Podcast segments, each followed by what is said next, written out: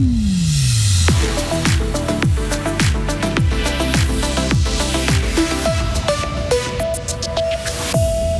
partez en vacances, qu'allez-vous faire de Félix ou Caramel? Votre compagnon à quatre pattes a aussi le droit à du bon temps.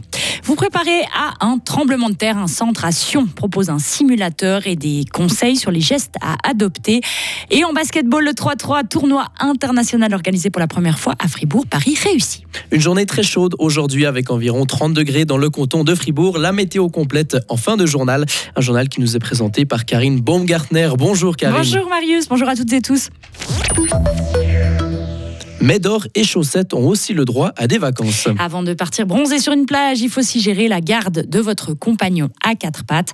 Marche à suivre. D'abord, s'assurer que votre chat ou chien est correctement vacciné, que tous ses papiers soient en règle. Et si vous ne pouvez pas le prendre avec, il est primordial de déterminer les besoins de votre animal.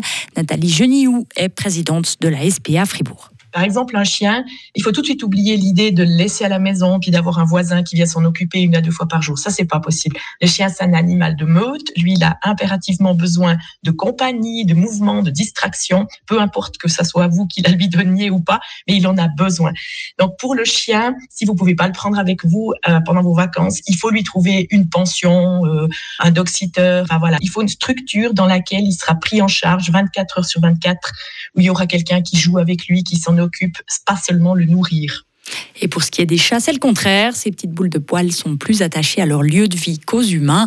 C'est pourquoi il ne faut pas les déplacer et faire venir quelqu'un durant votre absence comme un cat-sitter.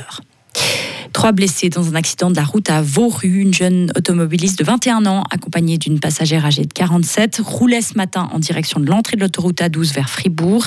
En s'engageant sur la voie de présélection, elle a coupé la priorité à une conductrice de 24 ans qui arrivait dans le sens inverse. Une collision frontale s'en est suivie. Blessées, les trois femmes ont été emmenées à l'hôpital en ambulance. Une enquête est en cours. Imaginez-vous vous faire réveiller au milieu de la nuit parce que vos murs tremblent. C'est ce qu'ont vécu les habitants de L'Aquila en Italie il y a près de 15 ans lorsqu'un tremblement de terre de magnitude 6 s'est produit. Et c'est justement ce que le simulateur, le simulateur du Centre pédagogique de prévention des séismes, le CPPS, met en scène dans ses tout nouveaux locaux à Sion. Objectif de la structure, donner des infos sur les séismes, bien sûr, mais aussi faire passer un message de prévention parce que ce genre de phénomène pourrait arriver par ici.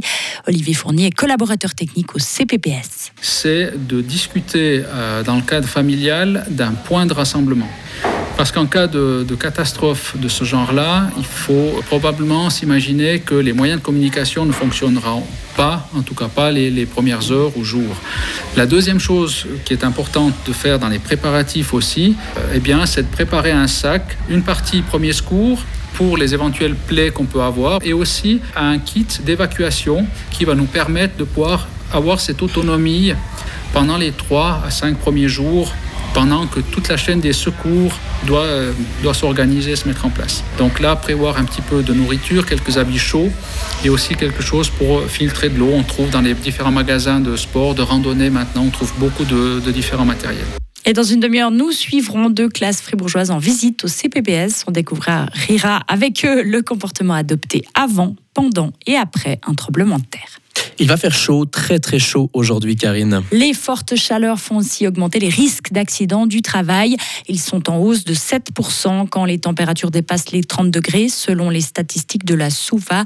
L'assureur évoque la fatigue et le manque de concentration qui touche particulièrement les personnes travaillant en extérieur. Et il donne quelques conseils comme boire un verre d'eau toutes les 20 minutes, effectuer des tâches physiques exigeantes si possible le matin et penser à mettre une crème solaire avec un indice élevé. La nouvelle application Threads dépasse les 100 millions d'utilisateurs. Ce réseau social a été créé pour concurrencer la marque à l'oiseau bleu, Twitter. À titre de comparaison, ChatGPT a mis deux mois pour atteindre ce seuil d'utilisateurs. Meta, la maison mère de Facebook et d'Instagram, a inauguré il y a à peine une semaine cette application de microblogging.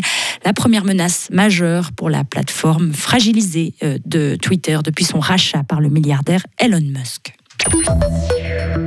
Une première édition réussie. Le tournoi de basket 3-3 organisé ce week-end à Fribourg a attiré près de 3500 personnes. Le but était de faire découvrir cette nouvelle discipline olympique aux Fribourgeois. Le but a été atteint. La manifestation s'est déroulée sur l'esplanade Saint-Léonard entre la salle de basket et la patinoire. Zeki Ayan est le président du comité d'organisation. J'ai le souhait un peu caché que ce qu'on a réalisé ce week-end peut ouvrir d'autres portes à beaucoup d'autres sports, à beaucoup d'autres événements. Je pense que la promotion du canton via le sport, le, sport régional, le sport national, mais aussi le sport international peut motiver d'autres. Je pense que ce canton a les moyens de rêver en grand et je crois qu'on doit se donner les moyens de rêver en grand et de, réaliser ces projets qui nous, qui nous tiennent tant à cœur. C'était la première édition du 3-3. C'est qu'il y aura une deuxième édition l'an prochain. Tous les voyants sont ouverts. Je pense que c'est l'heure de tirer le bilan. Je pense que c'est l'heure de discuter, de, de bien penser à ce qui a bien fonctionné la réalité, elle est quand même un petit peu financière. Euh, aujourd'hui, on avait une vision euh, commune euh, soutenue par un gouvernement qui est en faveur de cette activité. Et je pense qu'aujourd'hui, les voyants sont ouverts, mais ce n'est pas une décision unilatérale. La motivation des jeunes, la motivation aussi du team Fribourg est plus que renforcée. Je pense qu'ils ont envie de gagner ici à Fribourg. Et sur le terrain, c'est la Chine qui a remporté le tournoi féminin. Alors qu'Amsterdam s'est imposé chez les hommes, le team Fribourg, justement, s'est tissé jusqu'en demi-finale. Il disputera samedi un nouveau tournoi à Pristina, au Kosovo. En tennis, elle a frôlé l'exploit. Belinda Bencic s'est finalement inclinée en huitième de finale à Wimbledon contre la polonaise Iga Swiatek 6-7, 7-6, 6-3. La championne olympique de 26 ans n'est pas passée loin de signer le plus bel exploit de sa carrière. La Saint-Galloise dit avoir savouré cette rencontre jusqu'au bout, mais elle peut aussi avoir des regrets puisqu'elle a perdu deux balles de match face à la numéro 1 mondiale. Jour de repos pour tous les coureurs du Tour de France. Le peloton a droit à sa première journée off. C'est le Danois Jonas Vingegaard qui sera en jaune demain au départ de la dixième étape. Le Tour de France se terminera le 23 juillet aux Champs-Élysées à Paris. Et enfin, hockey sur glace, Théo Rochette jouera au Lausanne Hockey Club la saison prochaine. C'est le club vaudois qui l'a annoncé ce matin. Âgé de 21 ans, l'attaquant canado-suisse évoluait auparavant en Ligue junior du Québec. Théo Rochette est le fils de Stéphane, l'ancien arbitre devenu aujourd'hui consultant. Retrouvez toute l'info sur frappe et frappe.ch.